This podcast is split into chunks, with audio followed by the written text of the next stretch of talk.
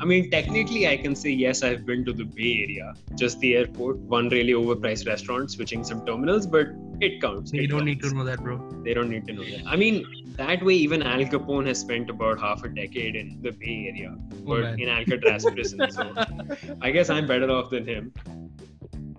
I was working for this startup during my freshman summer, and one of the chief officers there, he told me a story about how he came out of a meeting in that area, and there's this homeless person who kind of calls out to him, you know, like asking for money or something.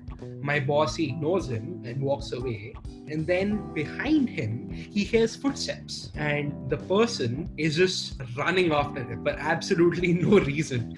and my boss mentioned that he had to run for about four or five blocks into this construction site to lose him before he could call a cab and get the hell out of there.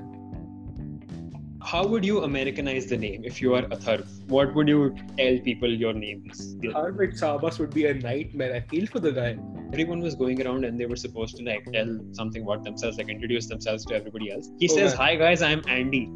No, you're not Andy, bro. There is no N. There is no D. There is no Y in your name. Hello and welcome to episode five of Quarantine. I'm your host Arnav, and to join me today, I have one of my closest friends whom I've known for almost about a decade since school. He now studies in computer science in Stanford University. Ayush Singla. We're going international now, and we're going all the way straight to California, the state Ayush now calls his second home. Hi, Ayush. How's it going? Hey man, happy to be here. And just to clarify, I'm not in California right now. Not to mislead your viewers or anything, but I am in New Delhi right now because of the quarantine, as you call it. And a moment of silence for our failed California spring break plans. Is it okay if I cry a bit? Like, is that Oh, that's perfectly okay. The last podcast Yeah. was all just a therapy session about sadness in Tripoli and NTU. I heard that, yeah. no, but that was one of the greatest tragedies of the 21st century, I'd say, that spring break in Cali got cancelled because of COVID. Because I remember we'd been planning that for like a good solid year or something, just like loosely, like, yes, bro, California, yay. And then about four days before the trip, I remember getting a text from you saying, uh, bro, is there any chance you could cancel your flights?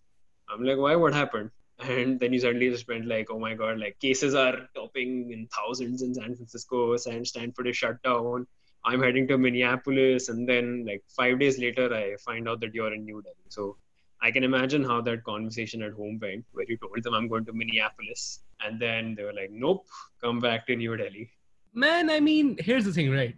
We could have gone on the trip, but there was this case of staying alive that I kind of like. So I had to cancel on that. I, I'm sorry to bail on you, but also had other plans which didn't really flourish, to say. yeah, I mean, I would have had to cancel as well. So I mean, yeah, 50-50 blame over there for flaking on the plan. I mean, you still did go to Cali though. Like, you went to the airport, which is, I have to say, one of the worst things about San Francisco. So you got to experience that part of California life. Yeah, I mean, a three and a half hour transit, but does that really count? I mean, technically, I can say yes, I've been to the Bay Area, which, I mean, that's a flex right there for everybody listening. I've been to the Bay Area, just the airport, one really overpriced restaurant, switching some terminals, but it counts. You It don't need to know that, bro. They don't need to know that. I mean, that way, even Al Capone has spent about half a decade in the Bay Area, Oh, but man. in Alcatraz prison. So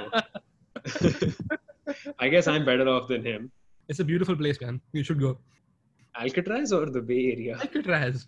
I'm curious to know why you know that. Oh, I've been there once. We went on this trip, a few of my friends and I, and it was chilling because you just hear the stories from Alcatraz and it's like not the best environment. Like you've heard in India, we have the Kala Pani jail in Andaman. So it's like that kind of vibes. I thought you were going to say you've been there once and you've served your time. I was going to then ask what you did. Oh, man.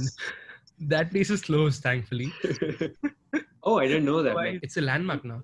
Yeah, I got a postcard for Alcatraz from the airport. Like all, all the places in the US where I didn't go, but I just stopped by the airport Chicago, San Francisco. Yeah, I got postcards for all of them.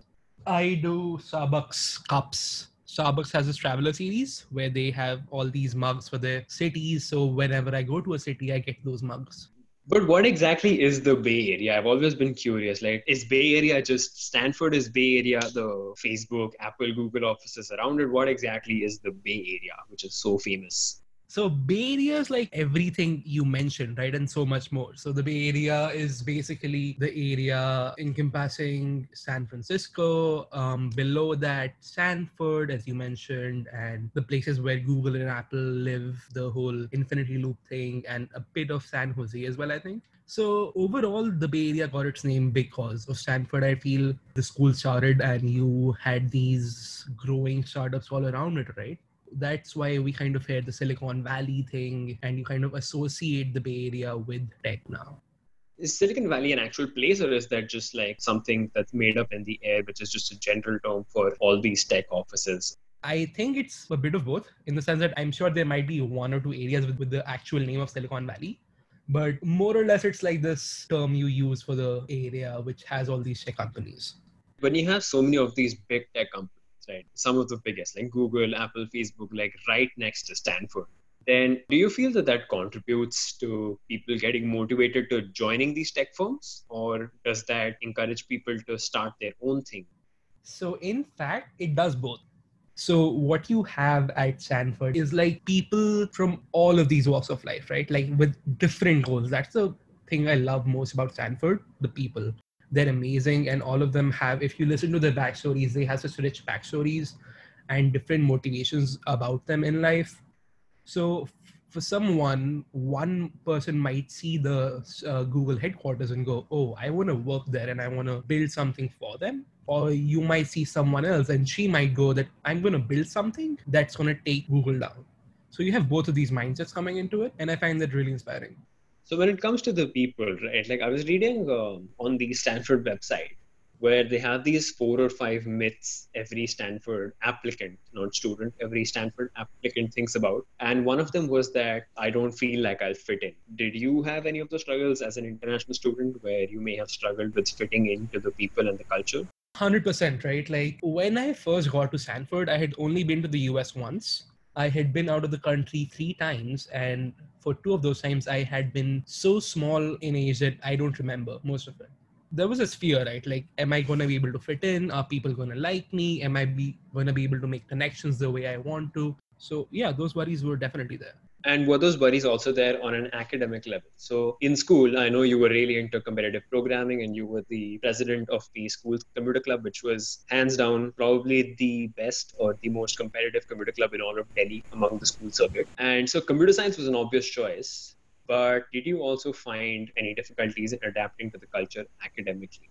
Wow these are really hard hitting questions by the way. I've never thought about all this to be honest, once I got to the campus, I was just in the flow of it. You know, you get to campus and you have these big orientations and you just meet people. And then within a week of those orientations, including the orientations, by the way, you kind of start off on classes and then you're meeting new people and then you're towards midterms or whatnot. So I never really got a chance to, you know, slow down and think about it and be like, am I really fitting in? It was just kind of this big blur I mean, I still can't remember like half of my freshman year because of this whole blur thing. But yeah, I mean, in India, when they educate you on computer science, what they used to do, if you remember, which I'm sure you do, because it's something that would cause PTSD, is that big blue screen we used to call Turbo C. Yes. so going from that to coming into the you know startup goody goody environment that Stanford is, and the quality instruction of CS that we have here is remarkable, man. It really is. Like I got there and I remembered that instructors actually cared whether I was learning, and I was like, "What is this sorcery? Is this is this true? Is this happening? Like, huh? This is a first. they want me to write smaller code than I already have written. They want me to comment my code. Who does that? Yeah, I mean, not only do I imagine Stanford is a much higher quality of teaching in general compared to the rest of the world, but yeah, Turbo C++ and the way CBSE in India teaches computer science is not only average, I'd say it's much below. I mean, there's a different approach of learning as well from the students when you get to campus, right? So I remember when we used to be in school, we used to go like, okay, so what do I need to know to pass that final exam, right? That's what we used to do. We used to cram the night before so we could get a passing grade, which I guess in our definition would be 90% or above. Yeah, that's what I was going to say. For Indian students, passing is very different from failing. Yeah, like, pass the boundary of the house into your house. You know? Yeah, exactly. Like there's a huge difference between passing the exam and passing respectable standards in Indian society. Exactly. So when you go from something like that to a culture where people are like, oh, this is really interesting, and I'm taking this class because not that I need it for my major, I need this because I want to learn more about it. And just that different approach to learning as well motivated me in the sense that, oh, maybe I should explore my interests. Actually, for the first quarter I was at Stanford, I didn't take any CS classes. I took all of these classes in various domains and I was like, oh, let's try them out. And if I want and if I like any of them, I'll major in that instead. However, it seems like I have a brain that only works for CS. So is the same quality of education maintained across all other majors or most other majors rather or is it just something that's computer science centric so Stanford, I think one of the great things about Stanford is that we are good in other departments as well. The psych department is number one in the country, and medical is good, and law is one of the is one of the top 10 i'd like to say. I'm not really sure so don't quote me on that. But yeah all of the school most of the schools we have are really good at what they do. So no matter what you want to learn you'll have access to the best like the kind of money the CS department gets, not only from the university but from its corporate partners as well, is just like has put it in league of its own, where you see the other schools kind of emulating the CS department in certain ways to get access to the funding that they need. For example, I know for one program, so the CS program, right? It has a lot of these entrepreneurship focused programs yeah, so there's this one which motivates people to create their own startup, which is fascinating. And I saw recently that the chemistry department they came out with this grant of their own, which is like we want to encourage people to figure out how to build a startup which relates to the field of chemistry. So I want to say yes, a lot of the schools at Stanford are amazing, but the CS school is just so wealthy that other schools they want to follow in the lead. So if you're aware, how many of the students actually take it seriously in the sense that they look at their startup as something that potentially they could do full time, or it's something which they could continue expanding to the point where that becomes their job? Yeah, so none of my close friends have ever gone into the startup piece, but I know some people who have. And I think Stanford espouses this philosophy if you like fail, try again. So no one looks at it as like this is not gonna work they want it to work, but they're okay with it not working as well. Yeah, so in contrast, here in NTU, there's this one program called a minor in entrepreneurship, where basically first they'll teach you the fundamentals of business, like basics of accounting, marketing, operations, finance, and all that kind of stuff but it culminates in this one module or this one project which you need to do with a group where you actually need to form business or actually do something and try to get revenue. And then your success or failure of that one module is based on whether you were able to generate a profit or not. But the key difference is that a lot of people then at least from what i've seen take that up as a project rather than even at any point thinking that okay this is something that we could pursue full time it's more of something just to add experience it more of just gets buried after six months, being like, okay, we've done this project, we've done our goal, and now, okay, cool, now on to finding out a full time job, which I think is just, it's not necessarily bad trying to find a full time job instead of everyone trying to start their own thing in startups. But it's just a pretty apparent difference in philosophy when it comes to entrepreneurship, I'd say, in general, between Stanford and San Francisco and Singapore in general. That's interesting you mentioned that because I wonder how much it has to do with like kind of this entire Asian approach to job safety. Because at the end of the day, the Asian society, it's a collectivistic one, right? Where you have to kind of come together and work for the betterment of your family in some sense. Like we don't have it as much as in India, but I know for a fact that in East Asia, the family comes first so maybe that's why you have this culture that would suggest that people are more concerned about their job security by finding a full-time job at an established company compared to running a startup and building the next Alibaba or something. Which again, I mean, everyone starting their own startup is not necessarily the only way to do things, but just in general to promote that whole spirit of entrepreneurship and innovation could be better here. No, I completely agree because you want students to have the tools to make their own living right like they, you don't want to push them towards one thing or the other I think one thing Stanford really does well is that they embed the startup culture into the educational experience. So, in the sense that, as I mentioned before, we have classes that kind of motivate you to build startups and not even motivate, it's the final project for the class for a single five unit class. So, you could be ending up with a startup by the end of one quarter. And by the end of the class, you have these VCs like Pear VC or something like that coming in, and they're coming in bidding for your startup. So it's just a really, really lucrative atmosphere for anyone who wants to get into the startup space. And apart from that, you have all these amazing clubs, these um, organizations, the student run organizations, which kind of motivate and give you the tools to create your own startups. There's, I think, StartX, there's BASES. A couple of my friends are in that one. ASES, another one which one of my friends is in. But there are these organizations which have these monthly events around entrepreneurship, and they even have these yearly competitions. I know that BASES has the startup 100k challenge, where if you win it, you get 100k for your startup, and that's in dollars, by the way, to build your startup, and that's without giving up any equity to BASES or anyone else. So I think that's just like completely amazing, and I don't think you will, you're gonna find that in any other school. About the startup 100k challenge was this the same challenge where this one person basically he tailored his startup just for that competition got the 100k and then bought a car or something. That the same one?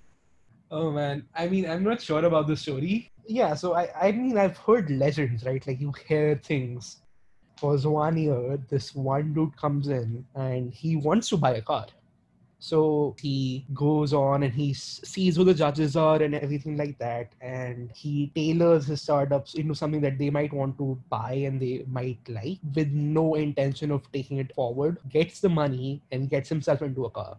I'm not sure if this is true. It, it also has to be illegal on some level. I'm not sure. I mean, there has to be some agreement. I mean, if you have the money, Fair enough. Yeah, speaking of other crazy stories, there's a couple of other traditions which I remember you telling me very vividly. So, one is about the great street of Tenderloin. Street or district or? Oh, Tenderloin. Oh, man. SF. Yeah, right. So, Tenderloin is this area in SF which is not the safest like by not the safest i mean that the bars there they charge about two or three dollars per shot of alcohol because they know it's so unsafe to go there at night that they actually discount their drinks. So people would actually come so it's that kind of a place. And I was working for this startup during my freshman summer. And one of the chief officers there, he told me a story about how he came out of a meeting in that area. And there's this homeless person who kind of calls out to him, you know, like asking for money or something. My boss, he ignores him and walks away and then behind him he hears footsteps. And the person is just running after him for absolutely no reason. And my boss mentioned that he had to run for about four or five blocks into this construction site to lose him before he could call a cab and get the hell out of there. This so, is the less glamorous side of startups yeah so the bay area has all this right? Like from the bay area what you would see is usually google's headquarter office or the apple spaceship looking thing which i'm sure can lift off. Like if it i would be surprised. But this goes back to my point like what ex- what the hell is the bay area? Is it stanford? Where does the bay area end? I'm not sure myself to be honest. I've lived Isn't, there for two years and i have no idea. What if the bay area goes all the way down to san diego I don't think it's that big. I hope it's not. but to be honest, um, the Bay Area has all these things the Google and Apple offices, the startup offices, all the VC offices, all the things you see in documentaries. And it also has things like Tenderloin and East Palo Alto, which is this I mean, there's this, I mean, this has been in the media for a while right now about how white neighborhoods are usually well off compared to minority neighborhoods. And so East Palo Alto is a perfect example of that. Because in the Palo Alto that you and I know, we see and we see Google and Apple, and in the Palo Alto they know. In East Palo Alto, you have people who are struggling to go to school and all these problems that plague America, right behind, like I think 20 minutes away by car and you see so many outreach programs for countries like Bangladesh in um, Stanford, but you also see outreach programs to actually fix the neighborhood in our backyard. So the Bay Area has all of them, and more often than not, people just ignore that fact. So in fact, something similar was in Chicago as well. When a group of friends and I we were discussing possible Airbnb locations to go there for a weekend trip in February, Mhm. and how we really had to do our research first. Because Chicago, if you go from the west side, it's okay. It's the relatively posh neighborhoods. And if you accidentally go to the south side, then that's where it's like a completely different world, just based on research. Even in San Diego, where I worked over the summer, I lived in this neighborhood called La Jolla, which was again a predominantly white neighborhood, and it was, I think, the definition of bougie. Never before Okay. did I have to pay seven dollars for coffee. for a cold cup of coffee. I mean, it was cold brew and it was really good. But still, I mean, seven dollars is a lot. And this was during the time when I I remembered the table to seventy three because Okay. that was the rate to INR at the time. So you had to remember that because I was a good Indian kid. And I was yeah. like, yeah, 73 ones is 73, 73 twos is 146, and 73 threes, man, I'm not buying this. No, no, no, no. for some reason, I used to think San Diego and San Francisco are really close to each other. In fact, for some reason, I used to think that everywhere within the US isn't that far. Like, because in India, you're never, I mean, any two cities are maximum of three hours away by, which doesn't seem like that much. But when we were discussing, Bro, out- which India are you living in? I mean, if you go from like north to south, then it's like maximum of three hours By plane. Into, by yeah, okay. plane. Okay, By I heard plane. plane, so I was like, wait, what? No, no, no, no, by plane, by plane. and I, I remember when uh, we were discussing the itinerary and like how to, or like when to book flights for the Cali trip. Oh man, But I, I saw, first of all, I saw 250 USD. I thought, wait, what? man, flights can be both expensive and cheap in the US. It's it's crazy. Like when I went to San Diego, I remember getting first class on Alaska for ninety seven dollars, and then when you and I were booking, sorry, trying to book for Yeah. that trip, sobs again but when we were trying to do that it was like a hundred bucks for the economy saver class which they have where you only have this one backpack and they give you literally they give you peanuts for the flight and you can't use the overhead bin and for that category it was a hundred bucks and if you actually wanted to travel like a human being then you would have to pay for something like 200 oh. Was this United by any chance? Oh man, it's everyone. United, United. Um, I think they started it off, but everyone has followed this footsteps. Like they've collectively lowered the bar for the entire industry in the US. because United, I remember on the flight from San Francisco to Singapore, which is a 17 and a half hour flight. So I expected them to like have at least service twice or maybe thrice if we're lucky. But on their website, they just said they're giving dinner. And I mean, reading the reviews of United, I was like, that's actually possible. So I packed like 15 granola bars in my bag just to eat on the flight in case we only got dinner. We didn't, we got more, but they didn't tell us that until they actually Yeah, 15 granola bars though, man. 15, not even kidding. Or it was I- more like I- Darby, if you don't carry those paranthas into the flight, man, like what are you, what are you doing to me? if, if Starbucks were on United, that's what I was wondering. First of all, the level of service would be crazy. But second, it would also be really cringe because you would have so many people, so many Indian people Americanizing their names. Like I, I don't I don't understand how not even why, like forget why. Why I kind of get, but how people Americanize their names. Like I remember in Madison during one of the orientations. So I met this guy from Pune called Atharv. and please comprehend the spelling, right? How would you Americanize the name if you are Atharv? What would you tell people your name is? Or what would you tell the Starbucks person your name is so that it's easier? Harvard Starbucks would be a nightmare. I feel for the guy. No, so in this orientation, everyone was going around and they were supposed to like tell something about themselves, like introduce themselves to everybody else. He Oh, says, man. Hi guys, I'm Andy. No, you're not Andy, bro. There is no N, there is no D, there is no Y in your name. Andy. I mean, oh man. I mean, Andy. I mean, but going on Starbucks. Oh man, how did how was your name at Starbucks? Did they did they get Arnav right? I wonder if they did. So I don't actually like coffee. Yeah, bombshell. But I've only been to Starbucks. all, I, uh, thank you for having me, and I think that's all I can do. No, I, I've only had Starbucks like twice, and that too only once out of my own money. oh man. Second time someone else paid for me. okay, so to finish things off, I have a would you rather round. Okay. which is basically I'm just going to ask a set of would you rather questions. So, would you rather this or would you rather that? And I just want to hear your thoughts on that. Okay. Sounds good. Let's just hear it. Okay, so first of all, would you rather be an overachiever at a mid tier university or an underachiever at Stanford? Underachiever at Stanford. Underachiever. Okay, that was quick. no, man, because the kind of opportunities you have at Stanford, even if you're an underachiever, you're going to be better off. And it's kind of one of the tragic things to do with how the industry views people. Like, if you went to Stanford, like that's kind of your golden ticket. And you have to be really, really good to overcome that if you're from a state university. It's one of the things I hate about the US. But there you go. It's like kind of like the IIT thing we have at home. yeah, fair enough. But IIT, okay, yeah, but in general, IIT, I was going to say something about how if you have IIT Patna, then there's still some question marks. But yeah, IIT, the brand in general, yeah. Yeah, but you don't highlight the Patna part. You know, like you put IIT in 32 point uh, font and you put Patna in 4. you put Patna in the appendix, you don't even put it next to IIT. What am I thinking? Where's my head? You're right, man. Yeah. okay, second, and this involves some Stanford traditions, which I think you might have to explain Oh, just a bit. Would you rather give up fountain hopping or give up the Caltrain? I was told that this podcast is supposed to be safe for work, so I'm going to go with the. I would give up the Caltrain and I would stick with fountain. hopping. Uh, how about a safe for work description for both of them?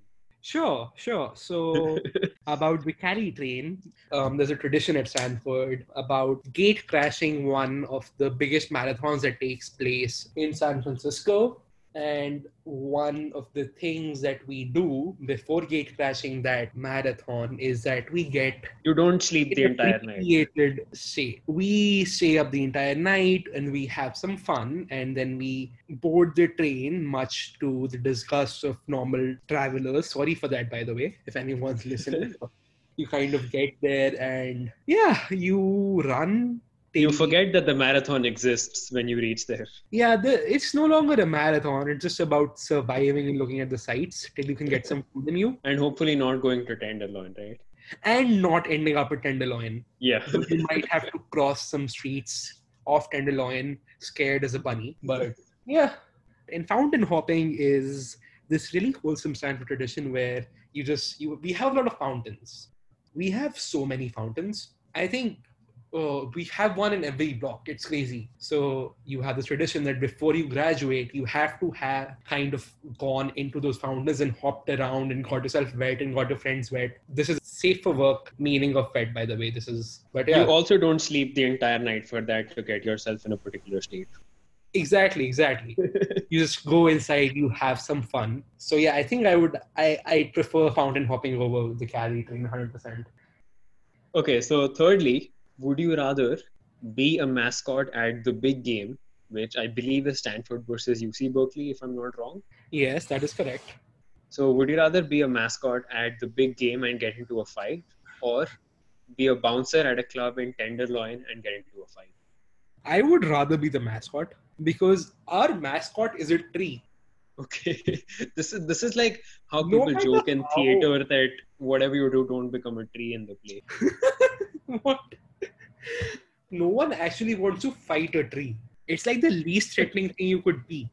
So no matter how gone someone is, even if they try to punch me in my tree costume, it's so bouncy that the be- the worst that could happen to me is I would fall. In Tenderloin, I could have people chasing after me.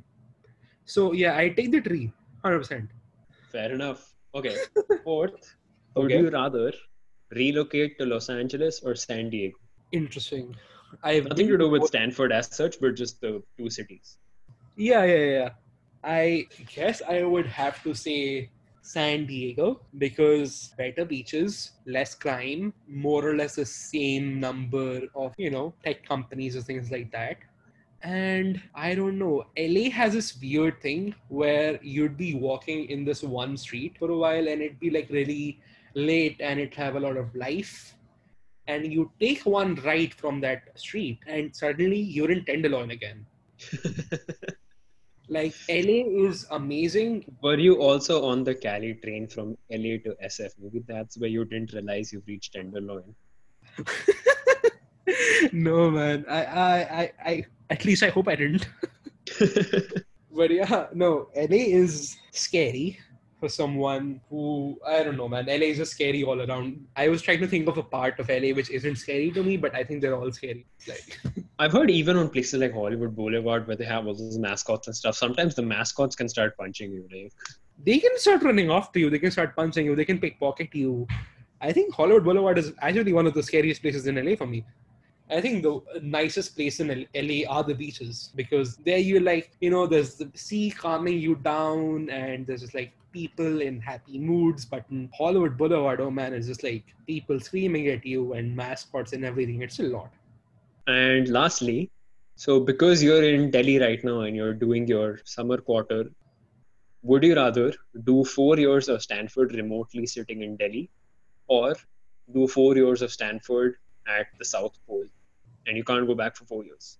So, at uh, what would be my environment in the South Pole? Exactly what the South Pole is expected to be. Like the big game is no longer going to be football; it's going to be ice hockey stuff like that. Like you're oh, so you're basically living in, in the. Pole. Oh yeah, and like you'd have your entire Stanford campus and all your friends and stuff just at the South Pole in the horrible weather, and you can't go back before four years. I would very happily go to South Pole. Doesn't mean I hate my family. I love my family. just like before they hear this and they're like, okay, we're kicking out of the house. what I mean by this is the remote experience, the remote learning experience has not been great. I just don't get the same motivation to work. And even as an instructor, I know it's hard to kind of induce that in students. So, no, 100% go to South Pole, hang out with my friends, 100%. Well, thank you so much for coming on and being a part of it and sharing My your experiences at Stanford. Yeah, this has been one of the most fun days I've had, I must say. Yeah, it's been great. Uh, and best of luck with everything else at Stanford. Thank you. Thank you too. Have a good time at NTU.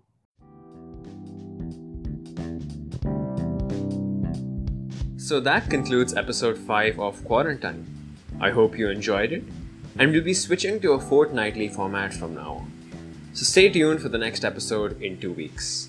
Thank you for listening and hope you enjoyed it.